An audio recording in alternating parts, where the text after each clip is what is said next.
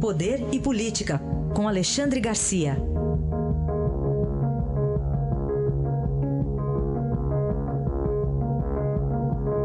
Alexandre, bom dia. Bom dia, Heisen.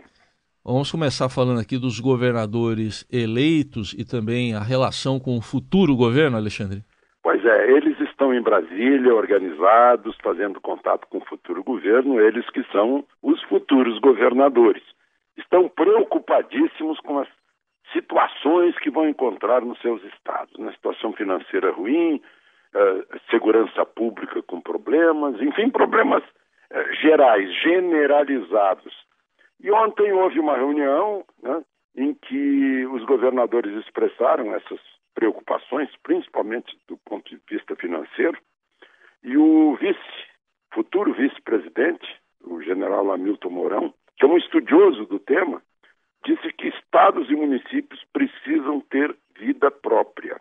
Né? O que eu tenho visto uh, nesses tempos é prefeito em Brasília de pires na mão, sempre com problema seríssimo no hospital, na escola, na segurança pública, no pagamento da, da própria folha de pagamento.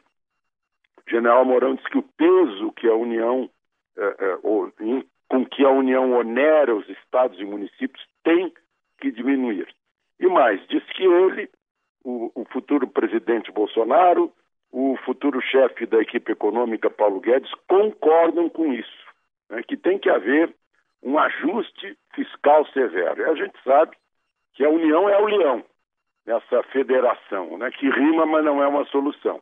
O nome do nosso país é República Federativa do Brasil, mas ela não é federativa, ela é quase unitária, porque a União centraliza tudo. Né? Lá na ponta, os municípios é que são os, os menos, é, é, é, os que menos recebem nessa divisão de tributos, de verbas, e são justamente aqueles que estão mais próximos da população, que tem que prestar contas, os prefeitos, os vereadores. Né? Agora, também tem a sua parte de, de responsabilidade. As folhas de pagamento estão inchadas, há corrupção, né? há, há, há manipulação de concorrências públicas, há muito desperdício, e tudo isso, União, estados e municípios, acabam sim pesando sobre as empresas. Né? Empresas grandes, pequenas, de todos os tamanhos, individuais ou não, que pagam os impostos, que geram divisas e que geram empregos. Essa é que é a verdade. Tudo isso tem que ser, tem que, tem que ter mais equilíbrio. Muito bem. Uh, Alexandre, enquanto isso, tá em andamento, estão em andamento negociações para a eleição da, na Câmara do futuro presidente o governo Bolsonaro diz que não deve se meter nisso aí.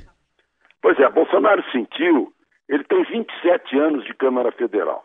Ele sabe que uma interferência do Poder Executivo na escolha dos novos uh, dirigentes uh, da Casa Legislativa uh, provoca atritos e provoca más lembranças na hora de ter que votar alguma coisa que o governo tem interesse.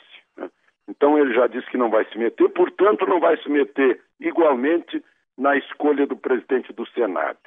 Né? Disse isso para o DEM, o DEM de Rodrigo Maia, que é, Rodrigo Maia tudo indica que vai ser candidato à, à reeleição, mas uh, isso agradou o DEM sem dúvida. Ontem o presidente do DEM o ACM Neto, que está fazendo uma gestão excepcional na Prefeitura de Salvador, disse que o partido está se encaminhando para apoiar Bolsonaro.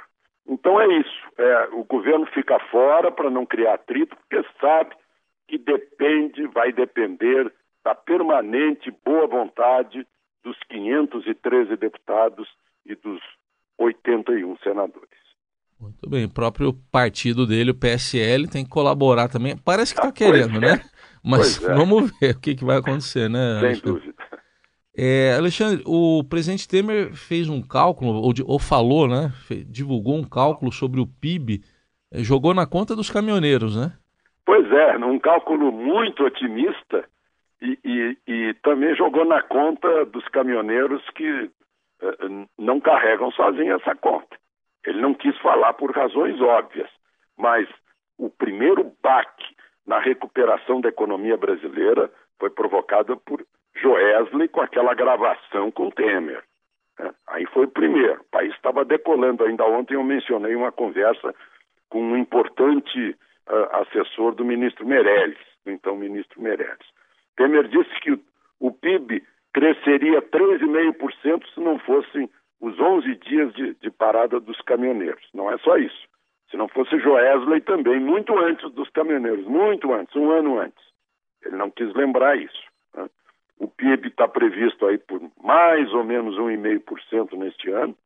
No ano passado cresceu 1%, e no ano anterior, 2016, encolheu 3,5% no caos Dilma, assim como encolheram os empregos, 12 milhões de empregos que desapareceram. Isso foi um milagre. Essa recuperação a gente tem que reconhecer. Esse governo está saindo, mas tem que reconhecer que foi um milagre.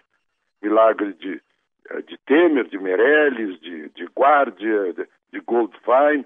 Agora também um milagre daqueles que se sacrificaram aí fazendo o país eh, retomar, né? O governo sozinho não faz nada.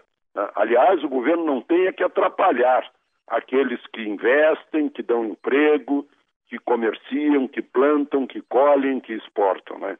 É, é deles o real mérito por esse milagre da recuperação de um ano de 3,5% negativos no PIB na recessão de 2016. Muito bem, aí está Alexandre Garcia, só um registro aqui, é, você sempre fala dessa operação quando ela ocorre, tem mais uma registro espúrio, né Alexandre, hoje? Ah, é... pois, claro, é, é, o, é o Ministério do Trabalho, né? É, quinta fase já, hein? Já não era sem tempo, vai desaparecer. Então, quinta fase. É. E olha, a primeira fase foi lá em maio, não faz tanto tempo assim, já em seis meses, cinco fases da registro espúrio. Registro sindicatos nesse país né? e, e o, o, o, partido tomando conta de lá. Teve até uma ex-futura ministra, Cristiane Brasil. Os, as pessoas que estavam no topo do ministério já foram afastadas, outras ainda estão sendo afastadas e a polícia em cima. É um caso de polícia realmente. Aí está Alexandre Garcia, que volta amanhã ao Jornal Eldorado com mais poder e política. Obrigado. Até amanhã, Alexandre. Até amanhã.